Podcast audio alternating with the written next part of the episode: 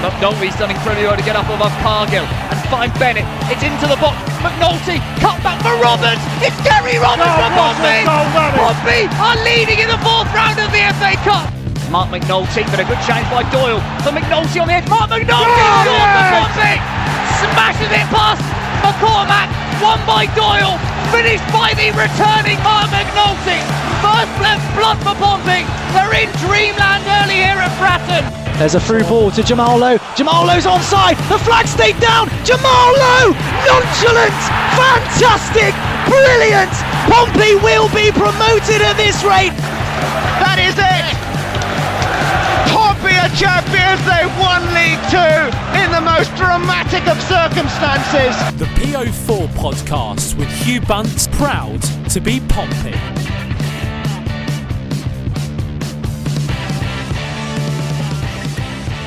Hi, Pompey fans, and welcome to PO4 Guys episode 107. Well, it's two wins now for the Cowleys as Pompey play their way through Shrewsbury. Joining the podcast today is Andy Mitchelmore. How are you, Andy? Hiya, Hugh. Not too bad, thank you, buddy. Always good to be here. Yeah, another another good performance ticked off, and looking forward to yeah a good episode with a lot of positivity flowing around. Yeah, we've got a massive episode coming for you guys. But before we talk about that, let's bring him in. Freddie Webb, how are you, Freddie? I'm doing very well, Hugh. Thank you. Yeah, um, I hope everybody's having a good evening. And yeah, that that game on Saturday, what a game! Had a bit of everything, didn't it? massively, had a bit of everything. And we're going to get into that in a minute. But before that, I'm going to tell the listeners what we're doing. So, first of all, we're going to review the game against Shrewsbury. Following on from that, we've got Pompey head coach Danny Cowley. That's right. Rewind so you hear I heard it right. Danny Cowley coming on the podcast to talk to us about, well, being the new Pompey head coach. And then we're going to do a quick preview of the game against Rochdale. Right, guys, let's get into it. Let's do this bit first. We've got about 10, 15 minutes before Danny joins the call. So let's get cracking. Shrewsbury. It was a game that we knew would be difficult. They're a team that sort of sit back well. They've taken points off the top teams around us. But we managed to find a way to play through it, didn't we, Freddie? Yeah, absolutely. Um, it was obvious that, it, that how Shrewsbury were going to play. They were going to sit in their back five, frustrate Portsmouth, hit them on the break, have men behind the ball. But the the big thing for me was how patient Pompey were.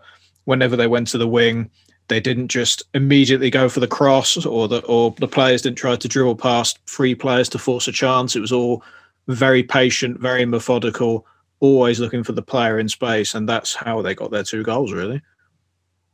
Yeah, no, massively. I think the thing, I think for me, the thing was that I, I looked at us, I thought, right, the Cowleys have come in. They've had a week. Just what can they do with this team? How can we change it around? And to be honest, I knew that there was a new style they wanted to implement. It's got to be better than what was before. But I was actually really, really impressed with how quickly the players have managed to adapt to the system, Andy. Yeah, absolutely. I think the way I saw the first 20 minutes or so, or 25 minutes, was that it was patient, which we've seen a lot of before, a lot of patience, but this was a bit different in that there was patience with intent. Whereas potentially the last few months, we've been seeing a lot of, you know, build up play, waiting for the opponent to get into two banks of four and then sort of passing it around. And then eventually you get the same sort of lump into the box. It's a very predictable move.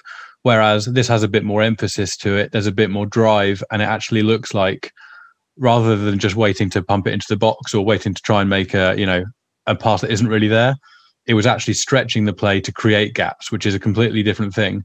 And I think you saw that with um, the the early chance we had. The I think it was a Ryan Williams header from that little dink Ben Close cross.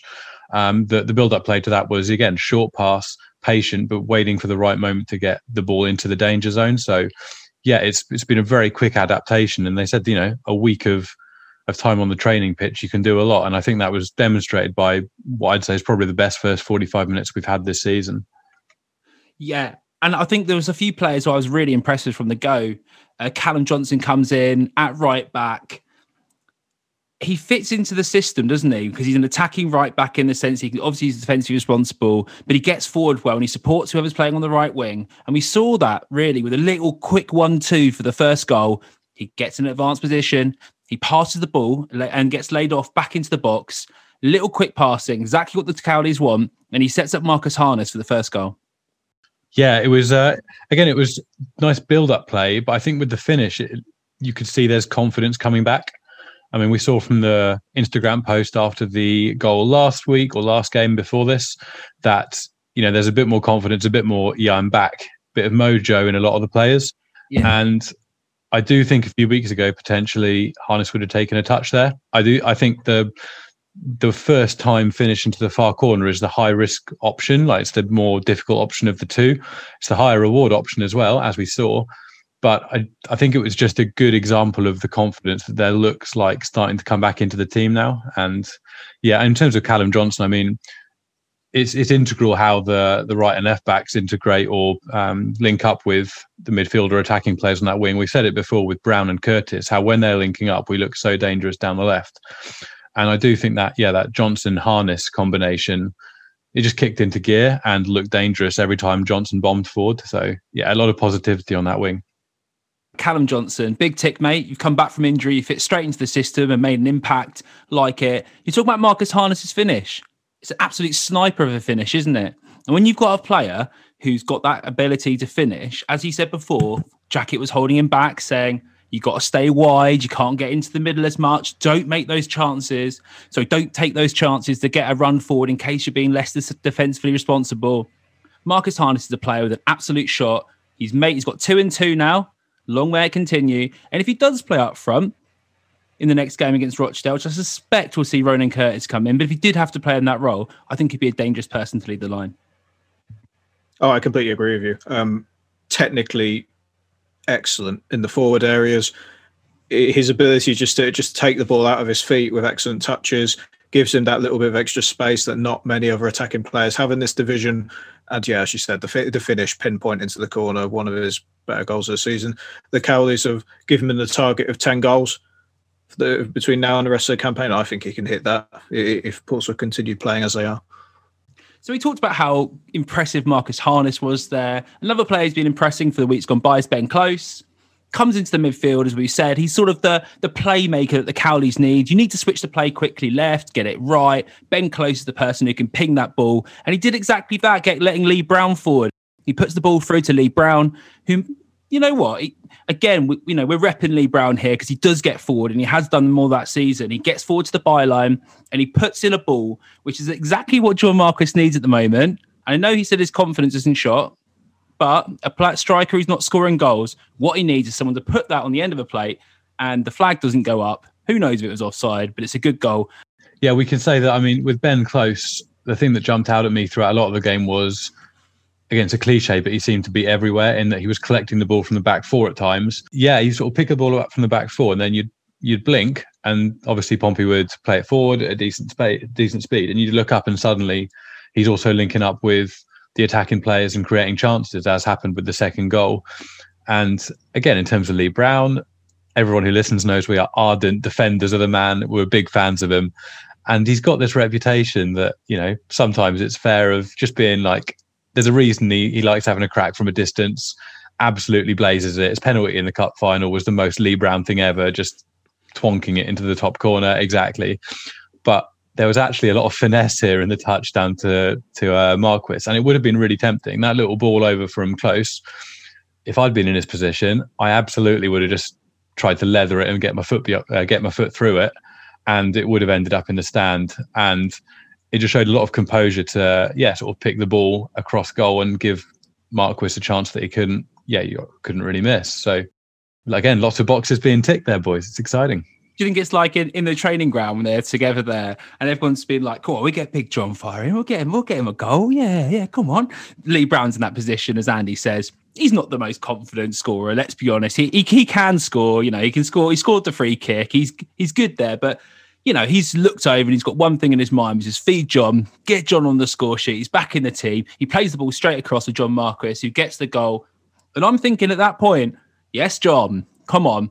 Next half, let's go on. Let's get Marquis another one. Let's get him back firing. Let's get Andy Mitchelmore's prediction right on how many goals he's going to score this season, which you put out there.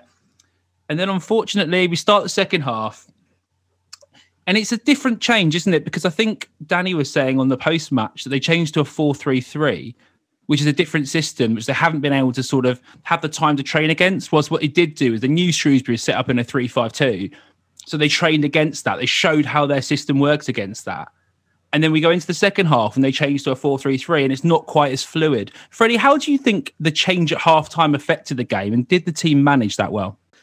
I think it affected again a fair bit. So it's simply because, well, Shrewsbury managed to get their chances. They definitely they, they, were more they were more aggressive in the press because they had to. They were two goals down. They didn't have the um the the the reason why to, to drop back anymore because they were behind.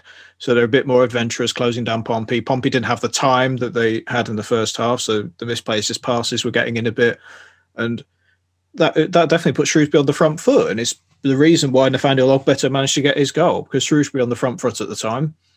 Ogbeta drifts in, drifts in from from left back, and uh, and the Portsmouth players just gave gave him all the room in the world. It's a lovely finish, but if he was closed down properly, it wouldn't have happened. Yeah, and you got to think there that Sean Raggett doesn't go tight to the man. He, he, sort of jockeys him, gives him a lot of space again there. Would like to see him step up. Hopefully, that's something they can work on in the training ground with the centre backs to make sure they know exactly where to be in that sense. But, you know, it's one of those goals that he's a class player at left back and he comes in, he, get, he gets a shot away. It's a goal. You give those away sometimes. I think it's a little bit harsh to put to to make the comment on Raggett. I think Raggett's tracking a man there. Um, to try and avoid the through ball being an option. I think if Raggett goes to him immediately, he's cutting through, then there's a really dead simple through ball, and we're probably getting the same end result. I think it was just an unfortunate circumstance where he just gets the wrong side of close, and then Naylor, and the space opens up in front of him. I think it's a it is an avoidable goal because obviously you you shouldn't have players running at you from near the halfway line and being able to get to almost the D without you know without facing a challenge. But yeah, I, I personally, I mean, you know that I'm I'm willing to critique when I think Raggett hasn't closed someone down when he should have. But I think in this case, Raggett was tracking his man like he probably should do as a centre back in that in that individual position anyway. All right, fair enough. And you'd expect the midfielders to cut uh, cut Ogbeta out before that anyway as well. Just as yeah, it, it is what it is, isn't it? At this point, like it's not it's not a, hey, look, a cataclysmic mistake by any stretch of the imagination from anyone micro analysis. What are we on about, boys? Yeah, no. So obviously that happens. It's two one. Then you then the red card happens. Let's get it out there. You know, the elephant in the room. John Marquis. Some people are being a bit harsh, I think, on critiquing him for going in for that challenge and saying about his touch or whatever. He's in the middle of the, of the field. The ball comes off him. It's a little bit of a heavy touch, as it happens all over the field for multiple players all game. Let's be honest. Pops out in front. it goes to the ball. it gets a toe to it first. Is my first you know, it's my first analogy of what happened. Uh, yeah, and he catches the guy. Let's be honest, yeah, it's a little bit clumsy, but in my opinion, I'd like to know what you guys think. It's a yellow. Yeah, uh, I hate modern football sometimes. I don't see how that's a red card at all. Um, I thought it was harsher than the Watmore sending off for me personally because he doesn't go over the ball like Watmore does. Yes, yeah, Marquis touches clumsy, then he then he leaps in like uh, a number nine does in a slide tackle but it, I thought it was very harsh. He get he gets partial, a part of the ball goes through the man as well, so that's where the argument comes on. Oh, was it excessive force? That type of thing. Another thing, the Shrewsbury players milked it for all it was worth. Uh, the referee was surrounded immediately. He took a long time to make his decision as well, so it makes you think he might have been influenced in some way. But as soon as the red card was made, I didn't think that Portsmouth would win an appeal because they would back the excessive force argument, wouldn't they? Yeah, and I spoke to a couple of Shrewsbury fans after the game, and they think it's a harsh decision as well. So it's not often you you know when you speak to people who know what they want about from the opposite team, and they also agree it's probably a bit harsh to be a red. Then you, I think that generally the consensus is that it isn't a red, even though the FA or EFL, whoever the governing body was there, decided not to overturn the red card. If you're listening at home, and you don't know that John Marquis will be banned for the following three games. It's a loss, isn't it? But what I did like to see was that the team didn't look like we are playing with 10 men. They came back fighting, they were combative, they pushed up high up the pitch when needs be. And yeah, maybe it wasn't as, as pretty sort of tic tac toe football, but they did exactly what they needed to do at that time. Tic tac toe football. What's that? I like that. That's Noughts and Crosses, isn't it? Tic tac toe. Tic tac toe is one. Tiki taka. It's a hockey phrase, isn't it, Freddie? I stole my mistake. Is it a nice hockey phrase? Right. Okay. Yeah. Straight over my head. Um, I think after the red card, it was obviously, you know, squeaky bum time, edge of seats because you're one goal up and you know you're playing with 10 men. But it didn't look panicked, did it? And it looked, again, structured. And I don't remember there being any particularly good Shrewsbury chances after the red card. I don't think. Nothing jumps out to mind anyway. There was, there was nothing in the XG if that means anything. That means everything to me, as you know, Freddie. I live for XG, so thank you. Uh, yeah, it looked it looked obviously from a fan perspective, we're obviously all very nervous at that point, but the players looked like they were going to comfortably see it out, which they obviously did, even though there was an inordinate amount of injury time at the end of the game, probably mostly from you know 90 minutes of the Shrewsbury players surrounding the referee at every single decision. Uh, but yeah, saw the game out, and the second half was never going to be the same as the first half because the first half was such a high standard, and the second half was a completely different beast. And I mean, I didn't get the score right, but I'm, I very rarely get my predictions even close. So I'm going to throw back to the pod last week. I know, yeah, Hugh, you got it right. Congrats, big, big, big whoop. Um, but I did say Pompey would score early and the game would open up as a result, and Shrewsbury would have to go for it. And that did happen. I mean, I think I predicted 2 0 rather than 2 1, but the fact that we scored early forced their hand, uh, been, as has already been said. So it was nice to see something a little bit different. And I mean, now we know that we've got the three points. We can say it's definitely a positive that there was a different type of test against a different formation in the second half because you know that that could potentially happen again in a future game where we're drawing or, or not a, not a goal up at that point or two goals up at that point, and that's 45 minutes of extra experience they've got playing against that formation. So it could be valuable in the future. You never know. They also managed the game very well. Um, like Andy mentioned, there was a, Shrewsbury didn't really have a chance. There was nothing in the XG suggest that they had a strong, clear cut chance either. And Portsmouth didn't do the thing that they used to do when they're down to 10 men and give up possession. They didn't give up possession. They, they held it particularly well. And if you want a stat to hang, hang your hat on, like everybody does, uh, Pompey's long pass percentage for that game was only 6.3%. That's the lowest they've had in the league all season by quite a way. What sort of is the normal data there, Freddie, for other games? What's a, what's a normal long ball percentage for Pompey this season? Uh, it's varied wildly depending on well uh, during that period where Portsmouth played really well when they're pressing a lot. It was around ten or twelve. Uh, but more recently, during the bad run, it was a bit higher. Some games over 20. One game was over 25, which I think was a bit mental, but that's an outlier. So yeah, um, in terms of it, in terms of being agree. different to the mean, that six point three percent is a lot lower than it has been throughout the. Well, thanks for the context, season. Fred. What what was the xG for that game? I don't mean to put you on the spot. What was the xG One, for both 1. teams? One point eight five for Portsmouth, which is higher than the last nine games under Kenny Jackett's tenure. The last time Portsmouth got a higher xG was against Bristol Rovers, where we had a load of chances, just didn't take them. Awesome, thank you very much, Fred. So you can see basically, I'm going to call that a statement of intent. That is, it's a way of passing, it's a philosophy of play, and it's genuinely seems to be creating more chances and you know more results already than we had at the latter end of Jackett's tenure. You can see that's not an easy feat to have. Let's be honest. You look at a team like Ipswich who have got Paul Cook, good manager, struggling to implement the, the style and system that she has onto Ipswich straight away.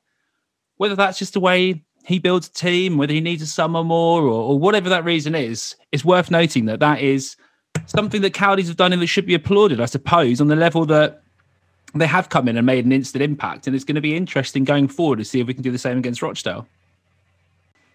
All right, so we think we've done our little game review. So in a minute, we're going to ta- chat to Pompey head coach Danny Cowley to be honest, it's pretty awesome he's come onto the podcast to talk to us and talk to you guys about his his vision, his dream for Pompey, where he sees us going, and all that malarkey. And we'll get into it now. So there's no need for me to headline it. So here's our conversation with Pompey head coach Danny Cowley. All right, so I'm here with Pompey head coach Danny Cowley. And Danny, thanks for coming on the show. Pleasure. Nice to see you all, guys.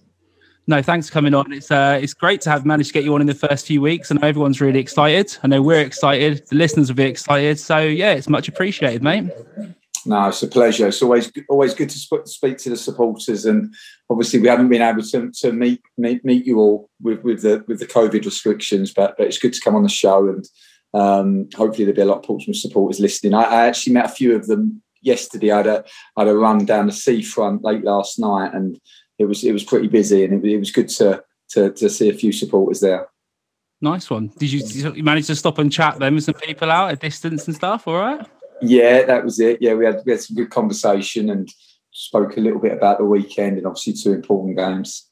Yeah, massively. And we're going to get onto that. But let's start at the beginning here. How are you settling in? I know you mentioned before that you bumped into a few people jogging on the on the beach in Southsea, but how have you found the transition to move down to Portsmouth? Yeah, very well, thank you. Yeah, so we um yeah, we we, we spent the first few nights in a in a hotel in, in a holiday inn and now and now we're lucky enough to be in an apartment. So we um we spent most of our time at the training ground, which is just how we like it we did get home slightly earlier last night, and yeah, as I say, realised that we've we're actually on, on an apartment and we can see the sea, which is which is lovely. And our children are actually, I think, are coming down coming down this weekend, so their school finished today, so they're gonna they're gonna come down and and see the Portsmouth life because we um we haven't seen too much of them over the last couple of weeks because we've been been uh, focused on this. So, Danny, you left Huddersfield in the summer of 2020 after after the last season ended, after you know COVID interruptions. I don't think you've been sat on your hands between then and now. Uh, you've obviously been trying to keep up to date with the game and basically being ready at any time to to come back into a professional role, which happens to have been at Portsmouth. What have you been doing to make sure you sort of kept your kept your eye on the ball, so to speak, in that time between appointments? Yeah, of course, of course. Yeah. So um, our time at Huddersfield would have ended at the at the end of July.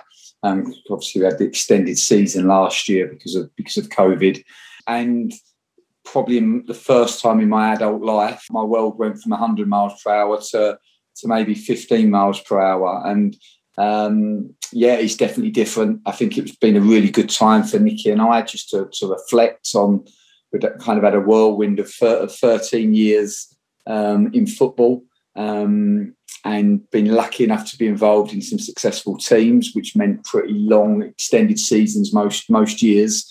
Um, and I think it was just a really good opportunity, first and foremost, just to draw breath, to, to take some learning from from certainly the last experience at Huddersfield, which was a was a brilliant experience for us. And and yeah, then it was to to to to, to take that learning and look at ways of, of trying to move forward. And um, I think we spent a lot of time putting together a kind of we, we're looking for a name for it. I called it my football bible. I don't think he likes that, but but yeah. So we, it's just basically for us really good opportunity to put all of our session plans and all of our drills onto onto an app, which then allows us to animate the, the drills to better show the players. Um, I think it's been a really good time just to go back to our game model and our game idea and look to look to add to that. And again, look to find different ways of of creating learning opportunities with the players. Obviously, you have the learning opportunities on the pitch. Um, you have great time on the grass um, with the players, working individually, maybe working in departments, obviously working as a collective group but you know that you can only as a coach you can only spend so much time on the grass particularly in a in an english league season when when you're playing 46 league game and, and hopefully some cup games as well. So so no to try to find other opportunities and different ways of um, helping the players learn in, in maybe a in maybe an, an, analysis situation or a classroom setting. So so yeah it's been a really invaluable time um, we've, we've really enjoyed watching lots of football, been trying to watch football from all different parts of the world. We did a project on where we thought, thought football would be in 10 years. So we looked back 10 years and looked at where football was 10, 10 years ago. Then we, we had a good opportunity to look and, and think about the changes that have been made and, and look at where, where it might go in, in, in, in the future. And I think as a coach, you, you always want to try to get ahead of the curve if you can. So it sounded like you were doing a lot of meticulous preparation before taking on the Portsmouth job. It was uh, mentioned in the news by Jordan Cross that you'd watched at least 15 full Portsmouth matches uh, from your time on Quest and etc. In that time, Portsmouth, Portsmouth's form dropped off a cliff. What were the reasons that you had identified for that downturn in form? And also, do, what ideas did you have to turn that form around before taking on the job? Well, I think I think we'd, we'd watched a lot of Portsmouth um, we we we liked what we'd seen. Certainly over the Christmas period, I thought you had a really good run, and I think I believe I actually said on on, on Quest that that for me you you ticked all of the the League One boxes that you need to tick if you're going to be a a team that gains automatic promotion. Maybe I gave you the kiss of death by saying that. So if I did, I apologise. But but no, I you know I, you know in recent times it prior to us coming in, it hadn't been so easy. I'm I'm always cautious of you know when you're looking from the outside in, it's easy to to cast an opinion, but you don't really know unless you've lived it. I've obviously got huge respect for Kenny Jackett. Any anybody, any manager that lives to test the time in football kind of, you know, certainly certainly gets my respect. Real positive for us knowing that we were going to take a Kenny Jackett team was that we knew that he would have really good, honest, hard-working staff, um, good people, and we also knew that he would only recruit a certain type of player and a certain type of character within that player. So we knew that we would be getting a, a hard-working, humble, honest group and and, and so we've found. And, and I have to say, the group have been have been a delight. Really, they've been they've been really coachable. Um, they've been really open minded. And and and for, for Nicky and I, our ambition every day is only just to try to make make the players better. We wake every wake up every day with the aim of trying to affect and influence every single one of them to to, to improve. And the fact that they're they're so open minded to that has meant that we've been able to to build relationships really quickly. Uh, you talked about honest, hardworking staff, and obviously you've kept Joe um, Gallen at the club. Has he been a bit of a voice for you to understand where the players are at? Well, I think Joe Joe is just a, a, a really great football person and loves football. And you know, for us, we weren't quite sure how it was how it was going to go because obviously he's been with Kenny for quite a long while. Um, he had an incredibly tough week with, with, when with you know when we when we joined. If you consider the fact that you obviously lost in the in the Papa John's Trophy final at Wembley on the Saturday, good friend and someone he's worked very closely with for a number of years then gets sacked off the back of it. He then takes the team on the Tuesday. We pick up a conversation um, with him on the Thursday, having just taken the job, and for us, he just spoke so enthusiastically, so passionately, not just about football, but but the, the club in general. And it was, I was actually really inspired off the back of that conversation. And um, you know, he knows the group really, really well. The players have huge respect for Joe, and he's lived football for, for so long now that it would have been, I think, really ignorant and naive of us not to, to utilise his his experience, not just of football and not just of the league, but but but absolutely the, the, the group of players. And he's been, um, you know, with Jake Wigley, they've been they've been they've been invaluable to, to Nicky and I in, in, in the short time that we've been at the club. So is that would you say a sign of the fact that you're not trying to sort of rebuild from the ground up? You're trying to continue the work and that, that groundwork that Jackett and Gallen have put in. I think for Nicky and I, it's always to try to work out very quickly what's good and what can we continue to run with, and then where can we get some quick wins and where do, do you think we can add? Now we have a certain game idea and, and a way that we like our teams to play. I wish I had a magic wand and I could just click it and and and we could get to it straight away. Football is not, and life, I suppose, is not that straightforward. So it, it, it is a gradual process. It is work in, in, in progress. And it's kind of a layered approach that, that is the way that we work. So, so no, we, we, we are moving towards where we would like to go. There's still a huge amount of work to, to be done. Um, but, but without doubt, there were some really good things already, already in place at the club. And, when you come in as a new manager, you're, you're very respectful that there's a natural level of uncertainty which causes an anxiety amongst staff and amongst the players.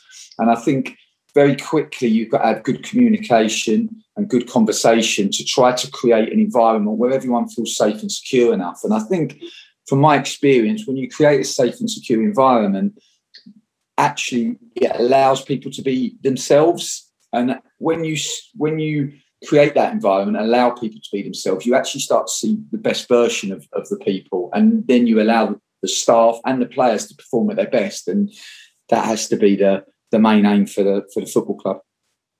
So you spoke about the senior players and obviously they need a they need a bit of an arm around them as well and they need a bit of guidance and sort of just a bit of belief and oomph and confidence installed in them. But nothing's more true of that, I suppose, than with the academy players who who need that, I suppose, the most. And you've been down to watch the the different age groups, I know, and you spoke to the coaching staff there as well.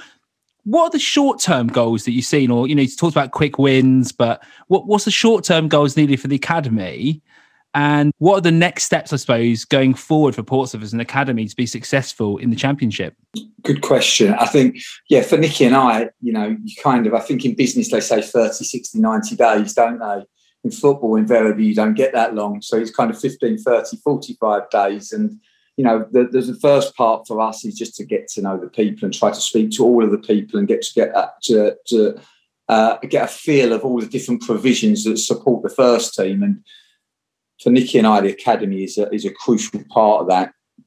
Coming from the backgrounds that we do, we love working with, with young people. I think young people bring an energy and a vibrance to to to, to the environment that you work in. So so no, it, it was great to get out to the academy last week. We watched, I think we watched the nines, tens, elevens, twelves, thirteens, and fourteens um, on the Wednesday night. On the Thursday night, we saw the little babies, the eights, uh, the under eights, which was great, and it was really good to have conversation with them. Um, and then we've obviously seen some of the older ones, and some of the older ones, quite a few of the older ones, actually have trained with us over the over the past past 12 13 days so so no that that that that has been that has been really good i think if we want to be a successful football club we need an outstanding academy because we have to have the ability to produce our own players. Um, and we will not be able to get sustainable success unless we can achieve that. Now, if you look at, at Portsmouth, we're in a very fortunate position in the respect that we have a number of players that have come through the academy, the likes of Jack Whatmough, Ben Close, Alex Bass, that, that have all come through through the academy and are now playing regularly in the first team. So straight away, we have a pathway for the young players. We know that Portsmouth is a hotbed for football. We know that the likes of Ward Prowse, shouldn't mention Southampton players on, on this podcast properly, but also Mason Mount come from a Portsmouth Uh, a, a uh, uh, Portsmouth background. We know they're both Portsmouth supporters, which is which is obviously great. Um, but what we have to do as a football club moving forward is make sure that no player leaves Portsmouth without playing for Portsmouth. So no way over our dead body can anybody go to Bournemouth, to Southampton, to Brighton. And to do that, we have to have really intelligent recruitment. I was told today, actually, I think there's 20,000 players playing grassroots football from, from the babies all the way up to under 16. So that in Hampshire alone is a huge catchment area we have to make sure that our identification, our recruitment is, is outstanding. And then we have to actually provide the, the, the, the provision that we provide for those players has to be outstanding. And if we get those two things right, nobody ever dreams of leaving Portsmouth. Nobody ever dreams of driving 45 minutes an hour along the coast to another football club. But, but we have to get those two things right. How do you get those two things right? I think by valuing it, by having really, really good planning. Um, but most importantly, it's the people having really, really good staff, um, really focused staff um, that that are able to deliver the, the the the relevant education for the young players, and that's definitely what we see. I think we, you know, in our times at our previous clubs have always worked really, really closely with the academy, and I think on the in the short term, just getting a little bit of alignment, get some joined up thinking, maybe try to create that that unity, which I think is so important important to Portsmouth. And there's absolutely a huge will from everyone at the club, from from the owners, from Michael, from Eric and Andrew, and and and certainly Mark Catlin and, and, and Tony to, to to really drive the, the, the academy. And you know, in in in in a short term, it's just a, an opportunity just to get to understand how the how the academy works. And we've met with with Liam Daish, um, and we've met with with Sean Sean Driscoll, and and had some really good conversations already with those guys, and just trying to trying to get to understand how they're currently working and how we can support them moving forward. But but like I say, it is um, for me a a a huge part of the job and a big part of the football club and a part of the football club that we have to get right and we have to get right really, really quickly to ensure that in the long term we can develop our own players. Because if we can do that, then that puts us in a really, really good position moving forward. I think most fans see Portsmouth as probably a championship level or an old Div One level club. That's sort of our our baseline or the resting place that you know you're you're quite happy if the club's there, and then if you can push on, you know, to break that ceiling and push up to the next level, then fantastic, as the club did for a while. Do you have a, a view or opinion of, of what Pompey's baseline should be that we're working towards to sort of get away from some of that frustration I think Pompey fans have had in the last few years, where we feel like we're kind of punching below our, our weight a little bit. What should, what should that Portsmouth baseline be, where we're then aiming at the next level above that? I guess.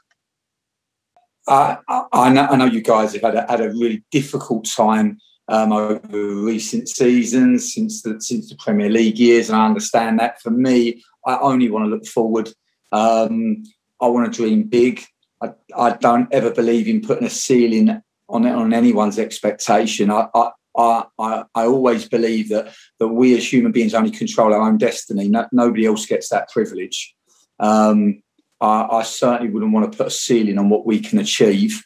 Um, I would like to get to the championship really, really quickly because I experienced it last year, and um, it's a fantastic league to, to be in. Um, but this is a great football club with a huge football tradition. Um, it's got an unbelievable support base, a Premier League support base. Um, and, and I believe in this world, anything is possible. So, um, we, like I said, no, no, ceiling for me. We're gonna, we're gonna, we're gonna be really positive. We're gonna work really, really hard, and we're gonna try to get the the the, the most success possible for, for for the people of Portsmouth. Yeah, those long those long held um, ideals of where Portsmouth could be is probably one of the reasons why recently that there's been a bit of a rift between the fans and the club. I think it's definitely exacerbated by the fans not being able to go into the stadium, but it's also down to the poor run of form that's been on and the style of play that doesn't didn't fit with the players as well as many of them thought we did. Apart from obviously coming on this podcast and chatting to us, and also um, some of the other media, media interviews that you've done, what, what are the keys in creating that positive relationship with the fans that has uh, been under stress for the past few months? Yeah, good question, Freddie. I think for, for us, it's always about connection. And how do you create human connection? Well, you have to get out and you have to meet the people and you have to spend time with the people. And, you know, when I when I arrived at Portsmouth, I can feel the the allegiance that the people have with the with with not just the football club but with the city. And I know how how proud you guys are of of, of being being Portsmouth. Um, so so for, for Nicky and I, it's always to get into the schools to meet the young children. I always think that they're the they're the future of any football club. So to be able to get to get into the schools and to to to to build those relationships relationships are really important. Um, but also to get out into the in, in in in into the workplaces and and like I said, I go back to it, you know, to to create a connection, you need to you need to get out and you need to you need to go and you need to go and walk the hard hard yards. And I and I believe that with the players, the community for me is is is everything. I, have seen firsthand at, at Lincoln City how powerful that that can be. We when we arrived, we'd have had thirteen hundred season tickets, maybe two thousand supporters. You know, by the end of our first season, we had 10,000 supporters. By the start of the second season, we had 7,500 season ticket holders. And the reason for that, in my opinion, we yeah we had a bit of success on the pitch, but we had the success because of the relationships that we that, that we built with the with the people. And I think when you do that, and they see maybe some, you'd hope on a good day, some human quality in you, then then they you know that connection can be really, really powerful. And actually, when you are up against it in games, which sometimes you are, or maybe you are facing adversity and not playing as well as you would like, then the people get right behind you and they show their true colours and they show their their strength, and that that can really help you when you when you need it most. So so for me, you know, you you we love football, so it's always great to be able to to get out and meet the people. I think you know Nicky and I wake up every morning with with the weight of the responsibility of this job. We know exactly how important this football club is to so many people, and we know that it carries a big role in the identity of the city. So we are under no illusions how how big a responsibility we have, um, and I can promise you, you, you know, we'll be working every single minute of every single day to try to get on the right side of it. And and really, you know, our ambition is just to try to create a, a team and a club that everybody in Portsmouth can be really proud to be associated with. That's what that's what our that's what our aim is, and that's what we're gonna gonna work hard to try to achieve. And that's incredible to hear, Danny. And I remember um, on my old uh, my old boss used to be a Lincoln fan in my old job. Uh, I worked there for about five years. Dave, you're probably listening, aren't you? I haven't seen you for a few years, but I'm guessing now you're on the podcast. He's going to tune in, Danny. But it's, it's actually great to have you uh, leading the charge Portsmouth rather than Lincoln because I get to uh, I get to rep you there rather than sort of oh you're doing a god job there, smashing all my expectations. But just talking about Lincoln is interesting because I was I was thinking about. I mean, some Pompey fans questioned the uh, difference in coming in as a manager or coming in as a as a head coach, and whether that that could cause any problems on down the line. Um, I know you did. A, you brought in the sporting director at Lincoln yourself. And you were involved in that decision making. Um, is it Jez George? Jez George, yeah. Um, and he did a fantastic job there. How important is it if a sporting director came in that you you sort of you have that synergy and, and you sort of you know you pick him and you work together? I, th- I think you always want, want that alignment, don't you, as a, as a football club?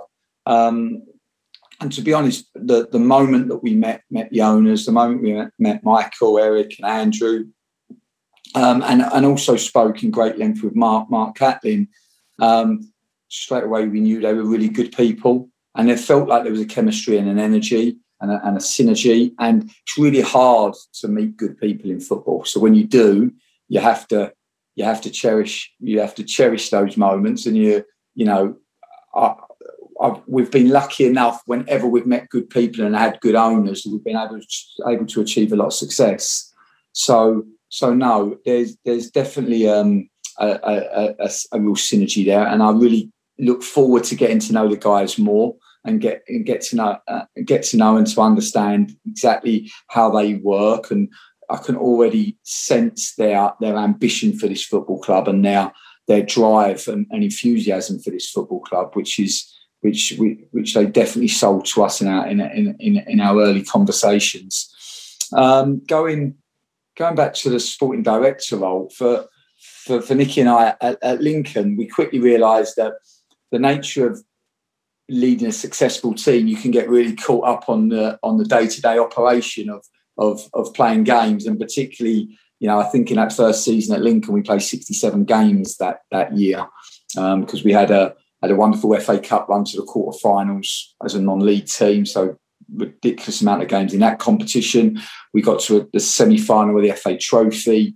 Um, and obviously a 46 game season and you can get really caught up in the operation and because of that, and you're scared sometimes as the manager or the head coach to, to look beyond the next game because you have to give that all of your focus. And sometimes you, you, it's hard to drive the strategy of the club at the same time. And I think that the best sporting directors, certainly that I've worked with, have the ability to drive the strategy. You're, you know, we're all aligned, owners, head coach, managers, sporting director, the different provisions around the first team, the supporters, we're all aligned in our vision for the club and the strategy for the club. But but they drive the strategy and probably support you on the club on the operation. And and while you have an input in the strategy, that that more is their focus, and your focus is the is the day to day bit. And um, you know that's certainly the the relationships that we had at had at, um, at Lincoln, and and and and the club without a doubt benefited from that. It's a bit like having some co-hosts, really, isn't it, on a podcast? You know, so you know, if I had two Muppets doing it rather than these two, I'd probably want to do it on my own with you, Danny, wouldn't it? But it's working out all right. It's working out all right with these two now, so it's all right, lads. So yeah, you kept on. Have you have you just put them on mute there? he, he hasn't got the authority for that. He's not Jackie Weaver. He's got no authority here. it's Andy's um, Zoom account. yeah, it's my Zoom account. Yeah. Um, you can tell Hugh's like it's a special episode when Hugh's actually being nice to myself and Freddie rather than just slating us for however many people to listen to further down. That was nice, was it? That was for your standards. It was very was nice. Yeah. I'm, oh, thanks, I'm actually boys. swooning a little bit, and I've got a little bit flushed. You.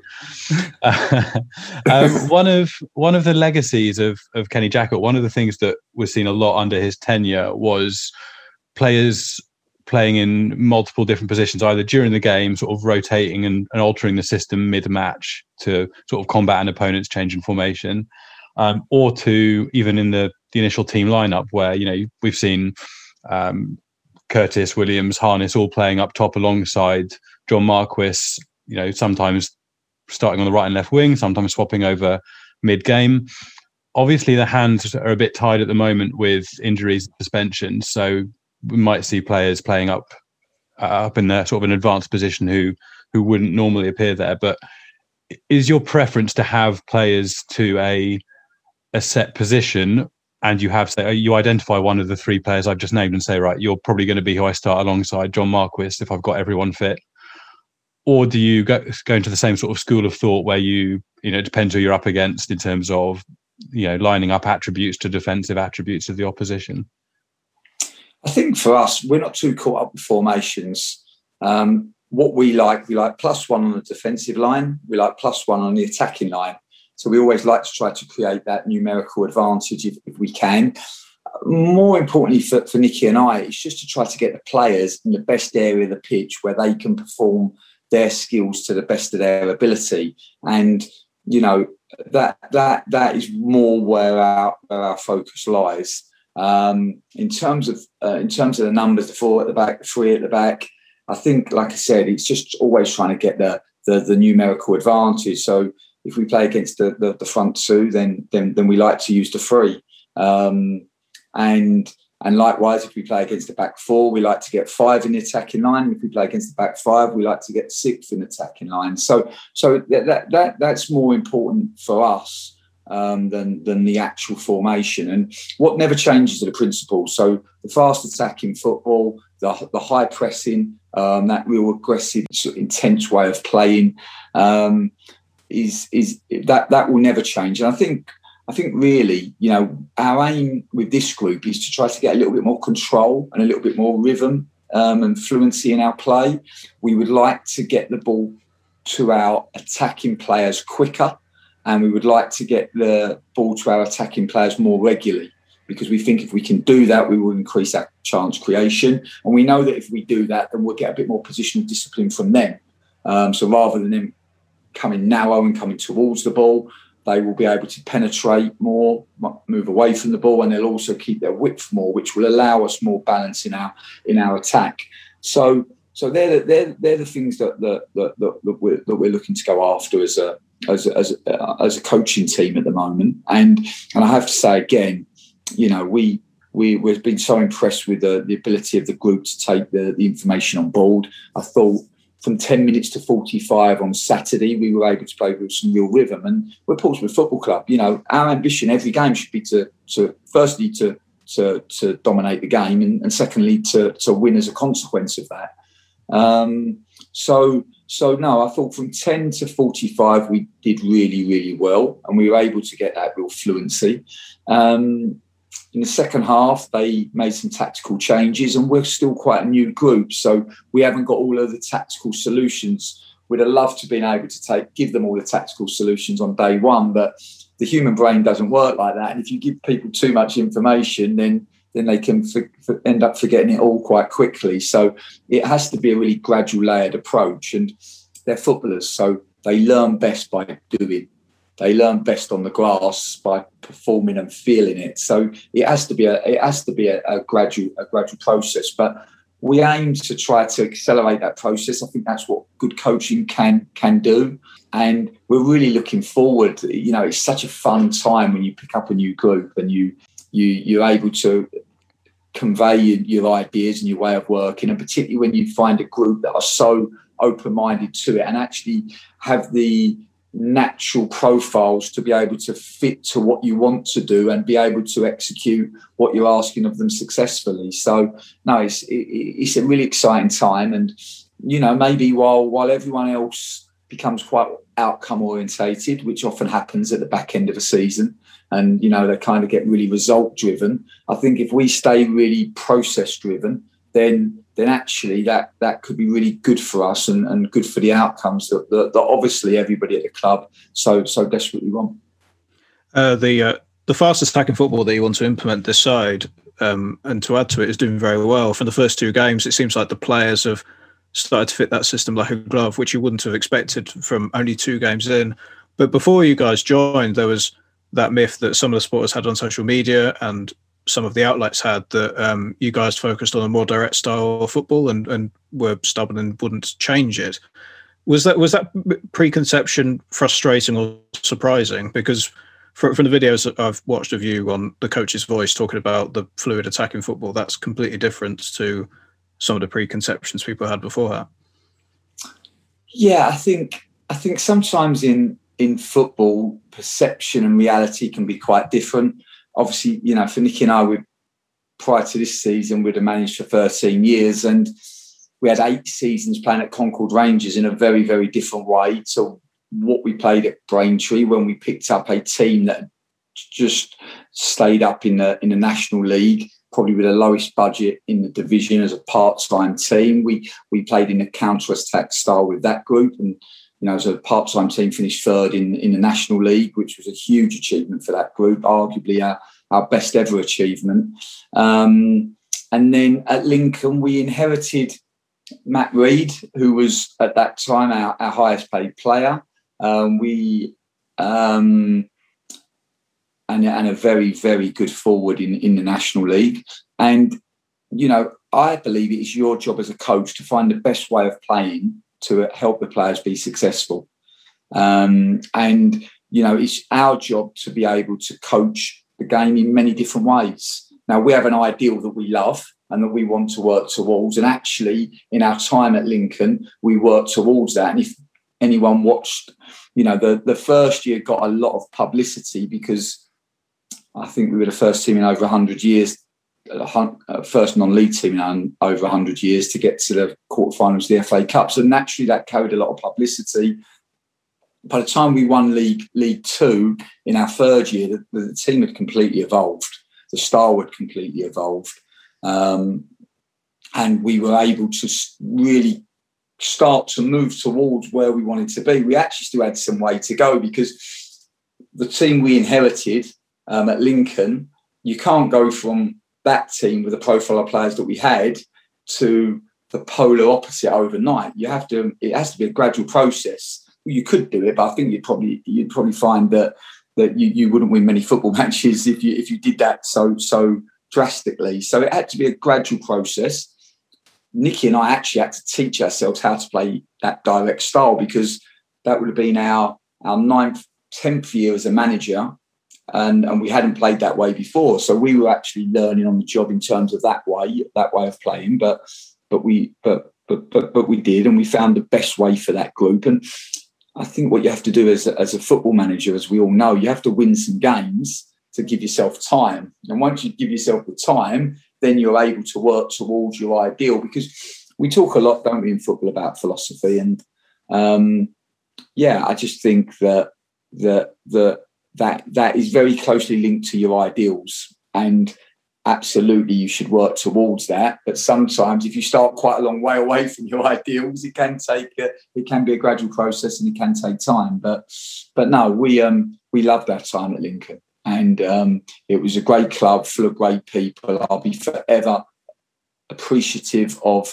of the of the people there and and particularly the players and the supporters because you know, we we were successful, we were able to win things, but the the, the greatest thing for, for Nicky and I are the, are the, are the friendships that we made. Undoubtedly. When you came to Pompey, then did you think? Because obviously, you've you know you're you, you're having a chat with Nicky You know, you were speaking to Pompey. Did you ever look at the squad and think this is a group of players that we can implement that system that we want to play? Did you look at the likes of people in the in the middle like Closey and you got Naylor there, you can be your enforcer, and you got we've got we talked about the talented players and we're excited to see Marcus Harness play a bit further forward. To be honest, it's a player that you know he's obviously got amazing ability to be able to to score goals to create space up front. Did you look at the squad that Pompey had and just think we can play the system we want even over a short period of time? I think we just when when when Mark phoned us with regards to the job, it's Portsmouth Football Club, isn't it? So you know, uh, we knew it was on a short-term con- contract, which carries some risk for, for for Nicky and I. But if you believe in your work ethic and you believe in your skill set, then you know it depends what you you see as risk. You know, we saw it as a really good opportunity. I just didn't see the risk in it. I just saw the opportunity. Um, I think there'd be thousands of Portsmouth supporters that would cut their right arm off to be manager of, of Portsmouth Football Club for just one game, let alone the opportunity to manage 12 games. So, so and we really felt that and saw that. And, and yeah, without a doubt, you know, we, we knew that they were a good group, um, quite a balanced squad. We knew that they were in a difficult moment and that things hadn't gone as well as they would have liked or the club would have liked we knew that that would need turning round. We felt that the group had lost some momentum and some confidence for whatever reason. So you then think about the task in front of you and you think about how you're going to approach that task and whether you can be successful. And we've always tried to set ourselves up for success. That's what, what Nicky and I have always tried to do. We knew that we were picking up a team that were 10th and that were on a down, downward curve. But we did believe that with the right work, both on the pitch and off the pitch, that we could quickly make the group feel more competent. Um, and if we could create, improve their competency, then we'd improve their confidence quite quickly. We we did well to win a really competitive game against Ipswich. We didn't get anywhere near the control we would have liked. I thought we got stronger as the game went on. It was great to win a game after conceding first, which I think the club hadn't done for a while. That gave us a good energy into into the the the, the next week, um, and we were able then to get some good work on the grass, and we went into Shrewsbury game in a much better place. But let's not forget, we played really well for 35 minutes. Our our aim is we want to play well for 90 minutes um, because we want to you know we want to dominate games for 90 minutes. That that's that has to be our our focus and our aim, and that's certainly what we're we're we're going to work really hard towards. So you said you came into the club there, and we're on a downward turn, and it's, it's completely spot on. But now, now that turns turned back up the other way, Danny. We've got we've got six points in the two games you've been here, um, and I think the fans are really are really invigorated back into the team. Um, from what all the fans telling us, anyway, people are people are just suddenly switched back on. They're so much more engaged. The amount of interaction we're getting is up by, I don't know, 40, 50%, which is huge over a couple of weeks straight away. So, yeah, thanks for that, mate. To be honest, you're doing a great job. Um, and if it all goes on, carries on well, the last question I've got to ask you is uh, what pint are you drinking down the pub, or what's your drink of choice if we uh, go down to the Shepherd's Crook afterwards to celebrate a playoff win? Well, it's, it's very nice of you to say. We um, we're going to focus on tomorrow rather than looking too far ahead. And, and we're really respectful that it's early days, but we've loved the, the short time we've been in the football club. There's, you know, there's a really good feeling here. Um, like I said, the group, the group, players and staff are really proud to be associated with this with this brilliant football club, and um, I can really feel that, and that in itself can be hugely powerful we can feel the the unconditional support from from from from you guys, which is just just brilliant. And believe me, the positive noise definitely helps the, the group. So so we're, we're we're thankful for that. We're also respectful enough to know that we have to produce on the pitch consistently to to ensure that that continues and that that ultimately is is every human relationship, isn't it? It's always give and take. No relationships don't work if if one person gives and the other person just takes. So so it's always it's always always both ways. So we have to do our bit. We we, we understand that, and as I said, we're going to look to win some football matches, and if we can, then you know we Nicky and I would love the opportunity to be able to to manage at Fratton Park in front of a in front of a full stadium and get to meet you all all in person. And if we get to that point, which we're going to work and do everything we can to try to to, to achieve that. I'll have a, a bottle of Coke because I, I, don't drink. So oh, that's good, mate. Um, that that that'd be pretty much me. A, a wild night for me is a is a win on a Saturday, and then I afford myself a, a bottle of Coke Saturday night and uh, and, and, and watch the football. So yeah, that's about as that's about as uh, as lively as I get on a night out. Unfortunately, it's pretty similar to you, Hugh, isn't it? That's that's exactly what you do after a Saturday win, isn't it, Hugh? From our experiences of seeing you on Zoom. Yeah, that's the case. I'm sure it's the case. We did an emergency podcast because uh, when the manager was sacked, and uh, unfortunately, we were all drinking gin. We still had to do it. So, uh, but no, that's well, pre- pre- preface that you two were drinking gin. I, I, I was, and preface that with the fact that we were drinking before the announcement. It yes, wasn't. it wasn't as a result of. That's important yeah. clarification. All right, um, no, but that's cool. Danny, thanks again for coming on the podcast. And you know, I'll buy a, a coke where you want. So uh, appreciate it. This podcast is a proud member of the Fan Hub 100. Football without fans is nothing, so we've partnered with Fan Hub to put fans first. Search Fan Hub app to play your part in the journey. Thanks again, Danny, for coming on the podcast. What a bloke, really. First of all, before we get into the footballing side of things, gotta say, he's genuinely a really upfront, honest, and nice gentleman. Yeah, precisely. Um, he was he was incredibly open with with his answers. Um, there was no there was no like media training speak with him. It, it was shooting from the hip with all, all, his comments, and that's definitely definitely something that the fans can hang on to. Yeah, exactly. It's been, I mean, how many weeks in a row have we been saying that we felt a bit of a disconnect between the club and the fans? And if you even if you take results completely out of the equation, that disconnect was still there. And I think just doing all the all the little one percenters, like you know, giving us time before and after the recording to just have a chat about football and you know doing that after a fairly long trip back from from watching a game this evening in person. I mean yeah we're it's what 20 to 11 now at night so. Exactly and the man's got a whole a whole football club to run and to revolutionize which is obviously doing well at the moment so spending some time talking to us and um, you guys hopefully you'll enjoy listening so um, let us know at po forecast. Right we're going to go into what we usually do here is the game preview for the game against Rochdale this Friday. If you don't know already and you're a flexi season ticket holder or member, please go out and redeem your free pass. It should be in your email account. If it's not, maybe just email the ticket office. Right. What we're going to do though instead is we are going to just quickly go around, lads. As Andy said, it's quite late already and we started this early. So let's go. Andy Mitchelmore, I'd like to know your score prediction for the game against Rochdale think it's going to be fairly high score in this one. Rochdale recent games, they're they're not the best at keeping clean sheets. I think that's a fair comment. So I'd imagine I'm going with a three-one or three-nil Pompey win. And Hugh, I know you're going with a slightly you're going for the over six and a half goals prediction by the sounds of it. Don't know what about. Uh, what what was that, Freddie Webb?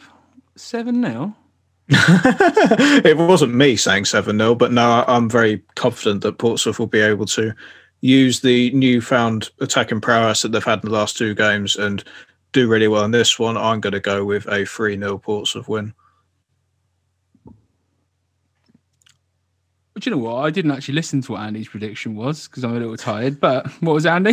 Thanks, mate. It's moments like this that make the podcast really worthwhile, and I'm just super grateful uh, for your attention.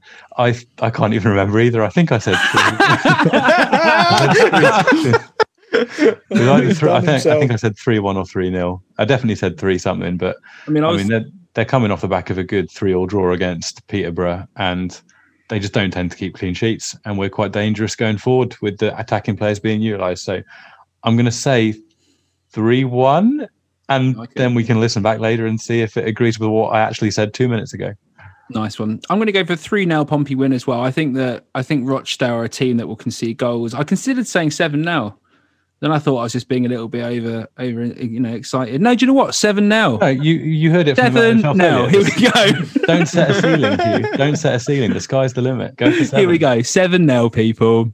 Marcus Harness, four goals. No, I'm going to go with a three now. A 3 0 Pompey win. I'm going to go Marcus Harness to score one of the goals again. I think Ronan Curtis comes back. He plays up front good chance he does that anyway. Um, so I'm going to go with a Ronan Curtis, Marcus Harness, and a Ben Close screamer from outside the box to round it off for a Pompey 3 0 win. All right, boys. Thanks for coming on the show, Freddie Webb. It was a pleasure. Andy Mitchelmore, great having you as always. Always a pleasure. Never a chore, my friend. Great. And uh, thanks, Danny Cowley. And until next time, play out Pompey. You have been listening to the PO forecast for Pompey News Now, available on SoundCloud, Spotify, and Apple Podcasts. Follow PO Forecast and Pompey News Now on Twitter for more information. And there is the full time whistle